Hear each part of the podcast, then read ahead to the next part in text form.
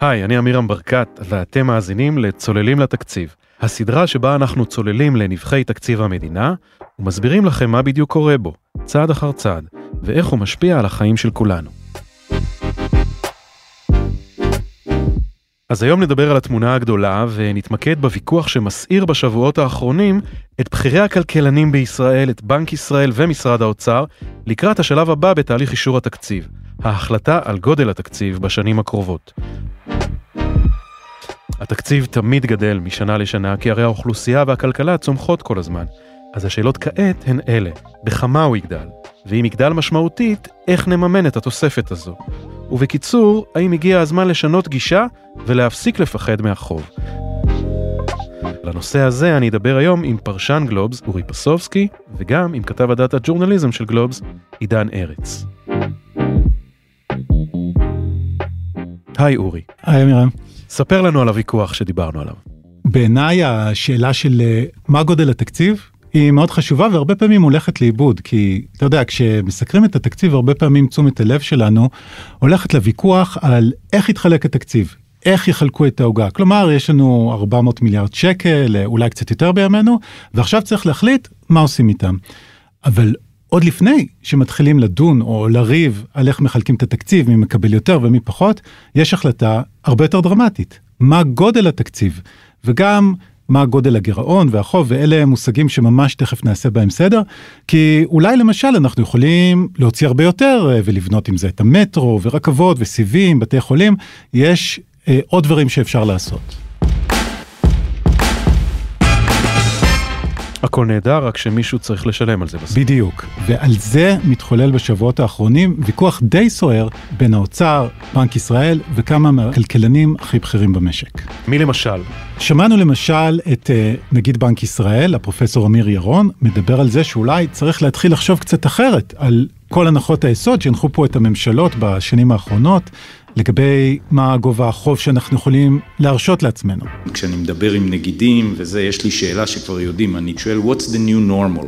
אנחנו נמצאים בעולם משתנה, אנחנו באיזושהי נקודה עוד יותר מאתגרת. והנגיד ירון אומר את הדברים האלה בכנס שקיים מכון אהרון במרכז הבינתחומי בהרצליה בחודש יוני. אוקיי. Okay. ושבוע אחרי זה מתייצב שר האוצר אביגדור ליברמן בעוד כנס, כנס הורוביץ של המכון הישראלי לדמוקרטיה בירושלים, והוא פשוט שופך מים קרים על כל העסק. וכמובן אה, אנשים באו גם באקדמיה, בואו נתעלם מכל המושגים מיושנים, אמנת מסטריכט, יחס חוב תוצר, כל הנושא של הגירעון, זה לגמרי לא חשוב, כרגע צריך להוציא כסף, אנשים לא מבינים שאנחנו שחקן קטן במשק גלובלי והכל כלים שלובים. ואני רק אוסיף בהקשר הזה, שבנק ישראל הציג לא מזמן תוכנית להאצת הצמיחה, שעליה הוא עבד חודשים, ושמענו את אה, שר האוצר פוסל את התוכנית הזאת על הסף. אבל אמירם, אני חושב שאולי אה, לפני שניכנס לוויכוח הזה בין אה, בנק ישראל ומשרד האוצר ועוד אנשים על מה צריך לעשות עם הגירעון והחוב וכל המושגים האלה, בוא נתעכב שנייה אולי על מה זה אומר, מה זה הגירעון, מה זה החוב. אוקיי, אז בואו נתחיל אורי. קודם כל גירעון. Mm-hmm. פשוט מאוד הפער בין ההוצאות לבין ההכנסות. כשההוצאות גבוהות יותר מההכנסות, צריך לקחת הלוואה בשביל לשלם את ההוצאות הנוספות. כלומר, אה, אם לעשות אנלוגיה שבמקרה הזה אולי אפשר בין ממשלה למשק בית, אם אנחנו באיזשהו חודש מוציאים יותר ממה שאנחנו מכניסים, אנחנו באוברדרפט. לקחנו חוב מהבנק, הממשלה לוקחת חובות קצת אחרת, אבל הרעיון הוא דומה. יש פער בין ההוצאות להכנסות וזה הגירעון. בדיוק. השנה למשל אנחנו בגירעון ענקי של 160 מיליארד שקלים, וזה תוצאה של קופסאות הקורונה, זאת אומרת, תקציבים מיוחדים שהממשלה אה, הוציאה כדי להתמודד עם ה... השלכות של מגיפת הקורונה, הסיוע למובטלים למשל, או אה, תקציבים נוספים לבתי החולים, אבל הגירעון הזה, שהוא עם כמה שהוא גדול, הוא לא הגירעון הקבוע, אנחנו נחזור לנושא הזה בהמשך. אוקיי, okay, אז זה הגירעון, מה זה החוב? אז בעצם כל שנה כשאנחנו אה, לוקחים עוד הלוואות בשביל לסגור את הגירעון, הולך ומצטבר לנו חוב. החוב המצטבר של מדינת ישראל, למשל, כבר מתקרב לטריליון שקלים. הבנתי, כלומר אם נניח אני אישית באוברדרפט של אלף שקל אה, כל חודש, אז בסוף השנה יהיה לי כבר חוב של 12 אלף שקל ואולי אפילו יותר. בדיוק. ככה המדינה הולכת וצוברת חובות. עכשיו, החוב של מדינת ישראל גדל כל הזמן, אבל המדינה עצמה, או הכלכלה של מדינת ישראל, צומחת בקצב יותר מהיר. לכן זה לא נורא מדאיג אותנו שהחוב שלנו גדל, כי היכולת שלנו, היכולת של ממשלת ישראל להחזיר את החוב, גם היא גדלה. וכאן אנחנו מגיעים לפרמטר שנקרא היחס בין החוב לתוצר. הפרמטר הזה בעצם מודד מה היכולת של המדינה להחזיר את החוב שלה. יכול להיות שהחוב עצמו גדל, אבל מכיוון שהכלכלה צמחה יותר מהר, היכולת להחזיר את החוב גם היא גדלה. בישראל אני יכול לספר שיחס החוב היה עד לפני שני עשורים בסביבות 100% תוצר. מה זה אומר? כל העבודה, כל הכסף, כל הכלכלה הישראלית, אם ניקח אותה ונשתמש בכל הכסף שהיא מייצרת בשנה אחת, נצטרך להשתמש בכל הכסף הזה כדי להחזיר את החוב. אבל אה, לאחר כמה שנים יחס החוב ירד ל-60 אחוז, זה היה המצב שלפני הקורונה. זאת אומרת שרק 60 אחוז מהכלכלה הישראלית מספיקה בשביל להחזיר את כל החובות שלנו.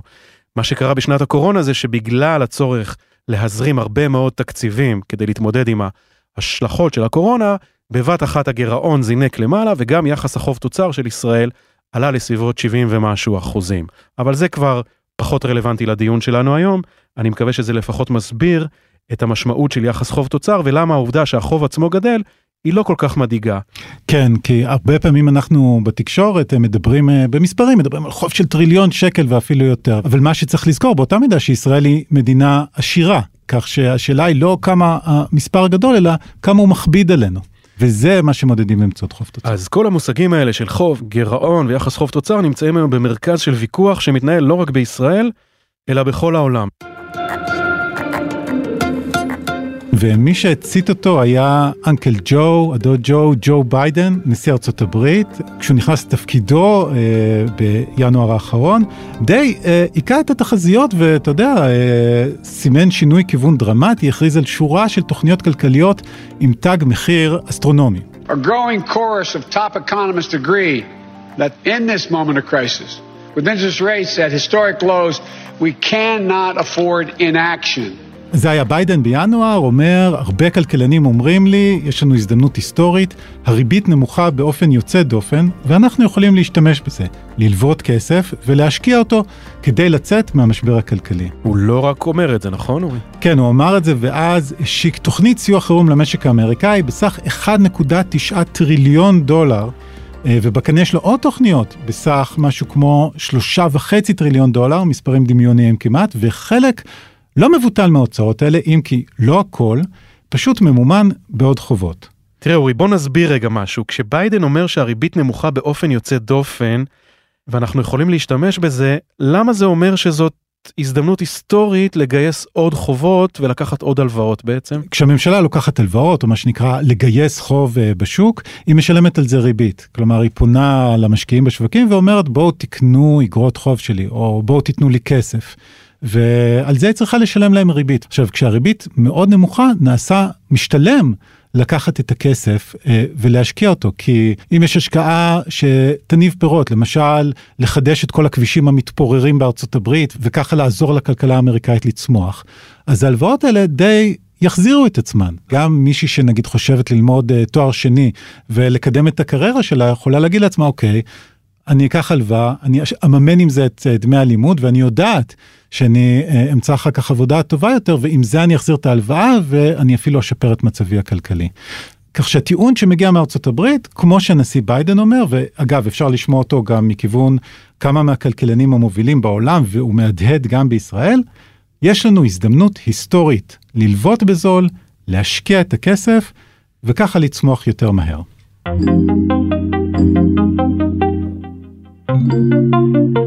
אז איך בעצם כל הדיון המרתק הזה בארצות הברית רלוונטי אלינו בישראל? אז בוא נתחיל קודם כל בצורך בהשקעה. אני חושב שיש הסכמה בקרב לא מעט אנשים בישראל שצריך להשקיע פה. זה משהו ששמנו לב אליו כבר לפני הקורונה, אבל הוא התחדד עוד יותר אחרי המשבר. אנחנו עומדים בפקקים שנהיים גרועים יותר ויותר מיום ליום. אנחנו ראינו שמערכת החינוך דורשת עוד השקעה בהתאמה שלה, אתה יודע, ללימודים אה, מרחוק למשל. אה, אפשר לשפר את האינטרנט, יכול להיות שצריך להשקיע גם במערכת הבריאות, יש איפה להשקיע.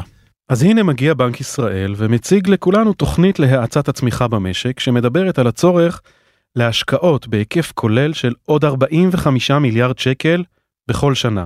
לא רק בתשתיות, גם ואולי בעיקר אה, בהון אנושי, באיכות החינוך למשל, כשהמטרה שעומדת לנגד עיניו היא לצמצם את הפער בפריון של העובד הישראלי לעומת העובד הממוצע במדינות המפותחות. הפער בפריון, כלומר, לוודא שלרשות העובדים פה יש גם השכלה וגם את הציוד שהם צריכים כדי שהם יוכלו לייצר יותר בכל שעה כמו במדינות אחרות. נכון, והבעיה הזאת חריפה במיוחד בחברה החרדית ובחברה הערבית, ובנק ישראל מציע למקד מאמץ מיוחד בהכשרת כוח אדם באיכות החינוך בחברות האלה. המתווה שבנק ישראל מציע הוא בעצם לחלק את המימון של הסכום הנוסף הזה שליש, שליש, שליש. בנק ישראל חושב ששליש מהסכום צריך להגיע מגיוס חובות, שליש מהעלאת מיסים, והשליש הנותר מהוצאות ממשלתיות מיותרות. אלו הוצאות בדיוק, בנק ישראל לא אומר את זה במפורש, ואפשר גם להבין למה, אבל המקום היחיד שבנק ישראל חושב שצריך לקצץ בו, הוא תקציב הביטחון. איך אני יודע את זה? כי בנק ישראל כותב במפורש שההוצאות הלא ביטחוניות של הממשלה הן כבר היום נמוכות מדי. אז מה נשאר? רק ביטחון.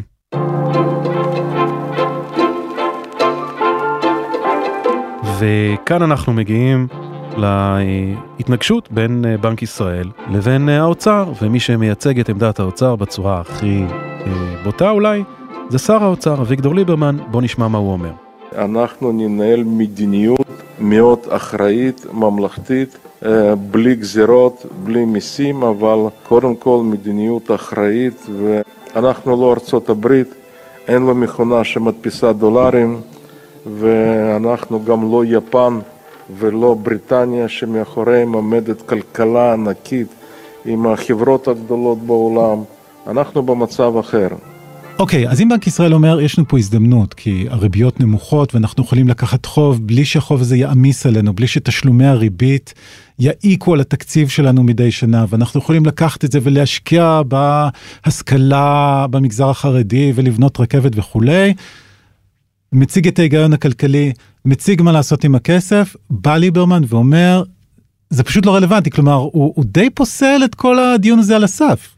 כן, ליברמן אומר פשוט, אנחנו לא ארצות הברית. למה הוא מתכוון? מדינת ישראל לא יכולה להרשות לעצמה להתנהל כמו מעצמת על, כמו ארצות הברית, או כמו מדינה אה, בסדר גודל של יפן, פשוט כי מדינת ישראל היא מדינה קטנה שנמצאת באזור מסוכן, ומי יודע מה יקרה פה, ואולי יהיה פה איזשהו משבר חדש ונצטרך שוב לגייס הרבה מאוד כסף. אני מעדיף לא לקחת את הסיכון, אני שומר על זהירות. אוקיי, okay, אז מה הוא כן מציע? טוב, אז גם ליברמן חושב שצריך להגדיל את ההשקעה בתשתיות, אבל כשאתה במצב שבו אתה גם לא מעלה מיסים, וגם לא מקצץ בהוצאות, וגם לא לוקח חובות, אתה צריך לחשוב על איזשהו פתרון מחוץ לקופסה. הפתרון של ליברמן הוא השוק הפרטי. את כל הפרויקטים שהממשלה יכולה לעשות, השוק הפרטי יעשה במקום הממשלה, וככה פתרנו בעצם את הבעיה של אילוצי התקציב. כלומר, הכסף יגיע מ... מחוץ לתקציב. השוק הפרטי, קרנות הפנסיה שיש להם טריליוני שקלים, או חברות פרטיות, פשוט אה, כמו כביש 6 למשל, פרויקט של שותפות בין המגזר הפרטי והמגזר הציבורי, הם יביאו את הכסף, הם יבצעו, וכולנו אה, נהנה מזה. אוקיי, okay. טוב, יש פה שדה מוקשים שלם, אבל ככה, אתה יודע, מה רע? כן, אז האמת שכל הנושא הזה של השותפות בין הממשלה והשוק הפרטי שווה פרק בפני עצמו, אנחנו רק נגיד בראשי פרקים שיש שתי בעיות עיקריות עם הפרויקטים האלה שהיו מאוד פופולריים בשנות ה-90 וקצת איבדו מהפופולריות שלהם לאחרונה, והבעיות האלה הן א', שהשוק הפרטי יודע לגייס כסף בריבית הרבה יותר גבוהה מהממשלה, ובסופו של דבר הציבור נושא בריבית הזאת, בעקיפין או במישרין. הבעיה השנייה שהרבה פעמים ההסכמים שהממשלה מגיעה איתם עם הזכיינים הפרטיים הם הסכמים בעייתיים, לא צופים את כל הבעיות שיצוצו בהמשך הדרך, וזה בדיוק מה שקרה עם פרויקטים גדולים אחרים, פחות מוצלחים מכביש 6, למשל הרכבת הקלה בתל אביב, שהתחילה כפרויקט של שותפות בין הממשלה והשוק הפרטי, ובאיזשהו שלב הממשלה אמרה, אני פוס, אני מלאימה את הפרויקט הזה, אני לא יודעת לעשות את זה. אז זה לפעם הבאה, אבל רק במאמר מוסגר. כן, בוא נגיד שלא נסעתי היום לעבודה ברכבת הקלה. הזכרנו uh, את שני הגיבורים העיקריים שלנו, את uh, הנגיד אמיר ירון מצד אחד ואת שר האוצר, אביגדור ליברמן מהצד השני. יש עוד uh, שחקנים בוויכוח הגדול הזה? כן, אז כמובן שליברמן ואמיר ירון הם שני השחקנים המרכזיים, פשוט כי אחד מהם שר האוצר, השני נגיד בנק ישראל, שניים מהאנשים הכי עוצמתיים בכלכלה הישראלית, אבל באמת שזה ויכוח שמשך אליו ממש את כל המי ומי פה בשיח הכלכלי. אולי נזכיר שניים. אחת קרנית פלוג, קודמתו של אמיר ירון בתפקיד, שהיא מסתברת דווקא כדמות שמרנית יחסית, והיא לא כל כך מתלהבת מהרעיון הזה של להעלות את החוב הלאומי כדי להשקיע בתשתיות, אבל מנגד, היא אומרת גם, אי אפשר uh, כל כך לקצץ בהוצאה האזרחית, uh, כי היא מאוד נמוכה. אז מה הפתרון שלה? אז זהו, אז פלוג גם לא מאמינה שיהיה קל לקצץ בהוצאה ביטחונית, והיא גם לא כל כך מתלהבת מזה שיקחו את הפנסיה שלנו להשקעה בפרויקטים לאומיים. הפתרון שלה, זה אולי לא יפתיע את מי שעוקב אחריה לאורך השנים, הוא להעלות מיסים. והיא גם מדברת אה, בכנס הורוביץ. אני שמחה שאני לא מחרבת המסיבות היחידה שמדברת על הצורך במיסוי. אוקיי, אז שמענו את קרנית פלוג, אבל אה, מצד שני גם יש כלכלנים שמתנגדים להעלאות מיסים ויש להם פתרונות אחרים. כן, למשל פרופסור עמר מואב מהבינתחומי, כלכלן שדווקא מזוהה עם הצד היותר ימני של המפה, שהוא אמר לאחרונה לגלובס שהוא כן תומך ברמה העקרונית בהשקעה בתשתיות באמצעות חוב, גם אם הוא היה מעדיף שהמימון יגיע מקיצוץ בהוצאות אחרות. אוקיי, מעניין מאוד. והאמת, אמירם, שיש כל מיני קולות, ולא הזכרנו את התוכנית של מכון אהרון ופרופסור אה, צביקה אקשטיין, שקוראים להגדיל עוד יותר דרמטית את החוב, אבל כל התפריטים האלה כאמור של או להעלות את החוב, או להגדיל מיסים, או לבצע איזה שהם קיצוצים דרמטיים, לא נראה שמשהו מהם כל כך על הפרק כרגע. כן, האמת שכשאני שומע את שר האוצר ואת הדרג המקצועי במשרד האוצר, ההימור שלי הוא מה שהיה הוא שיהיה. אה, תנו לנו להמשיך עם אה, מה שאנחנו מכירים. אתה יודע, אמירה, משהו ש...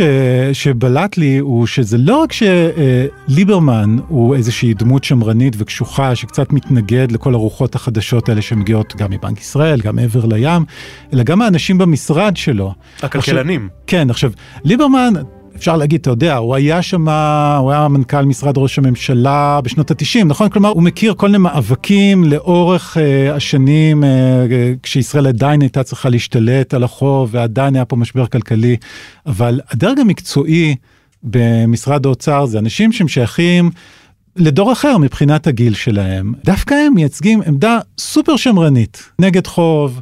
גם הם אומרים אנחנו לא אמריקה, כלומר, טוב, אז בוא ננסה לפרק את ההתנגדות הזאת. אה, א', הטיעון כשלעצמו לא נשמע לי טיעון מופרך. בעצם הם באים ואומרים, תראו, העובדה שאנחנו אה, הצלחנו במהלך משבר הקורונה להזרים, לשפוך כל כך הרבה כסף, שגייסנו אותו, הרי הכל הגיע מהלוואות. כן. זה בזכות זה שהיינו שמרנים. זאת אומרת, המדיניות הזאת הוכיחה את עצמה, ויכול להיות שבסיטואציה אחרת, אם יחס החוב לא היה כל כך נמוך, היה לנו הרבה יותר קשה לגייס כסף, אז אז אולי בעצם צדקנו כל הזמן.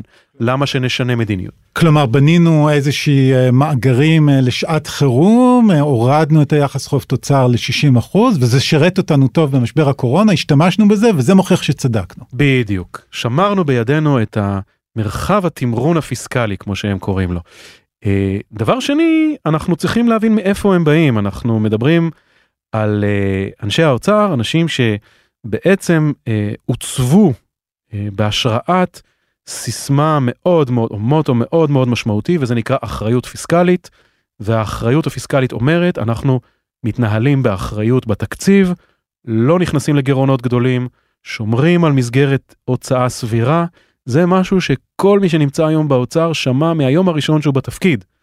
כך שמבחינתם זה ממש מנטרה, והם לא יוותרו עליה, הם גם יודעים שהאחריות הזאת בסופו של דבר מוטלת עליהם. הם חוששים לתת uh, לדרג הפוליטי להוציא כסף, הם באיזושהי חשדנות מאוד עמוקה כלפי הוצאת כספים, והם רוצים לשמר את השליטה ואת הריכוזיות בידיים שלהם.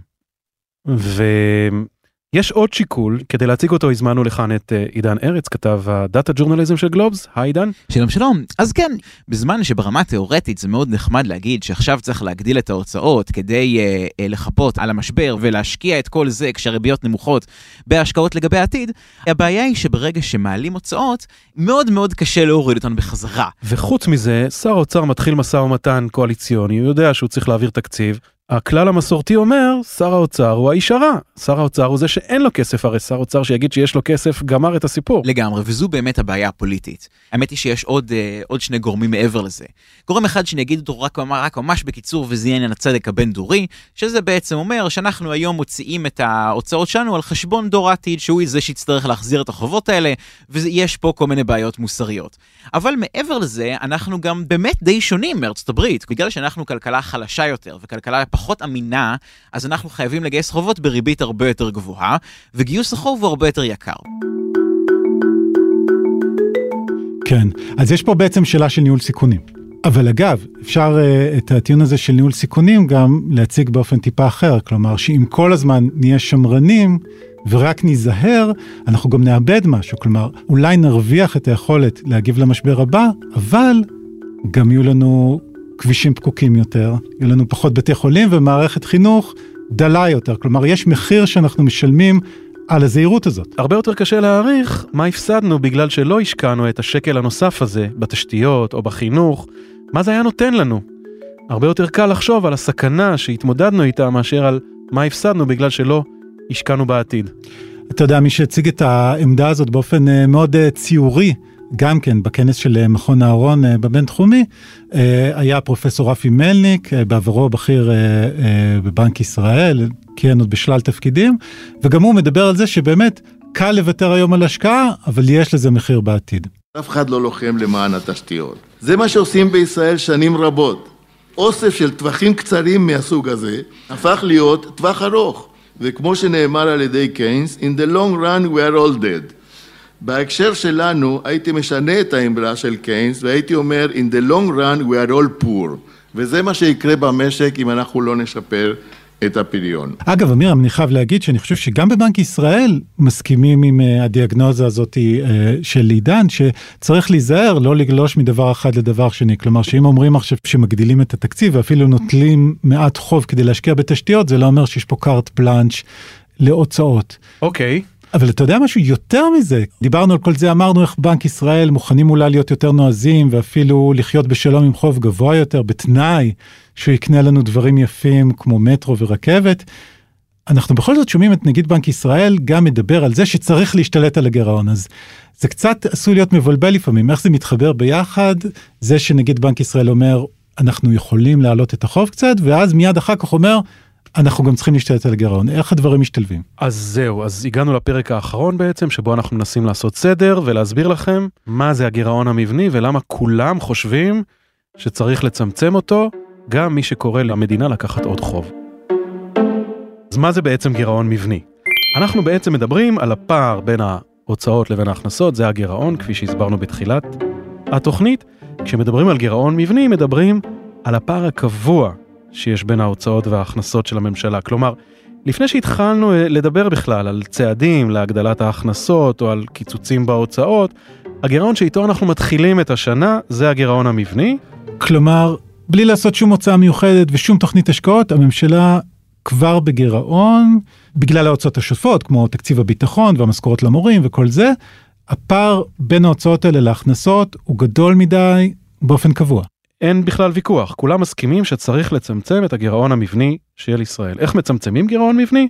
גם על זה אין באמת מחלוקת, כי גירעון מבני אפשר לצמצם או באמצעות העלאת מיסים והגדלת הכנסות, או באמצעות קיצוץ קבוע בהוצאות של הממשלה והקטנת ההוצאות, או בדרך שמשלבת את שני הדברים, קצת מכל דבר. אתה רק צריך לוודא שזה קבוע, וזה מה שמבדיל את הגירעון המבני מהגירעון שיש לנו היום, שהוא תוצאה של אירוע חד פעמי, שהוא הקורונה, בסיום האירוע החד פעמי הזה, הגירעון חוזר למימדים הטבעיים שלו, וגם אז הוא גבוה מדי ובזה צריך לטפל. אז אני חושב שמה שלמשל נגיד בנק ישראל אומר ובאמת עושה מאמצים שוב ושוב להסביר את העמדה הזאתי, הוא אומר אוקיי בשוטף בהוצאות השוטפות צריך לדאוג שהכל יהיה מאוזן פלוס מינוס, שיהיה גירעון אבל לא גדול מדי. אז אנחנו יכולים להתחיל לחשוב על איך אנחנו יכולים לשדרג את המשק הישראלי. להניח פה רכבת, מטרו וכולי, ואומר, זה לא קשור לגירעון המבני, זו הוצאה, זה איזה פרויקט לאומי שאנחנו לוקחים על עצמנו, ובשבילו שווה לנו לקחת uh, עוד חוב, אבל זה לא קשור לשוטף. אני לא מדבר איתכם פה על השוטף, אני מדבר על איזה משהו אקסטרה שאמור, uh, לפי בנק ישראל, בשנת 2040 להפוך אותנו למדינה עשירה יותר, אם אכן נבצע את הפרויקטים האלה. עכשיו, העניין הוא mm-hmm. שהתקציב שאנחנו מדברים עליו בסדרה הזאת, אמור להיות תקציב לשנים 21 ו-22. ואת הגירעון המבני יתחילו לצמצם כנראה רק בשנת 2023. זה לפחות מה שבנק ישראל מצפה וזה מה שמצפים גם חברות דירוג האשראי והכלכלנים אה, החיצוניים, היועצים הכלכליים, גופי המחקר. ומכיוון שאנחנו מכירים קצת את הפוליטיקאים שלנו, אנחנו יודעים שאם צריך לקבל החלטות לא פופולריות, הם יחכו ממש עד לרגע האחרון בשביל לקבל אותם. ולכן אנחנו כנראה לא נשמע ולא נראה בתקציב הקרוב איזה שהם צעדים לטיפול בגירעון המבני. אולי ידברו על זה קצת, אולי יעשו איזה מחווה, משהו? או ש... כן, אנחנו uh, כנראה נשמע את שר האוצר אומר שבשנה הבאה נצטרך לטפל בבעיות האלה הלא נעימות שקשורות לגירעון. אולי אפילו נראה גרפים שיראו לנו שהגירעון ירד, אבל כל זה טוב יפה, לא בתקציב הקרוב, לא במשמרת הקרובה. תודה רבה אורי. תודה אמירה.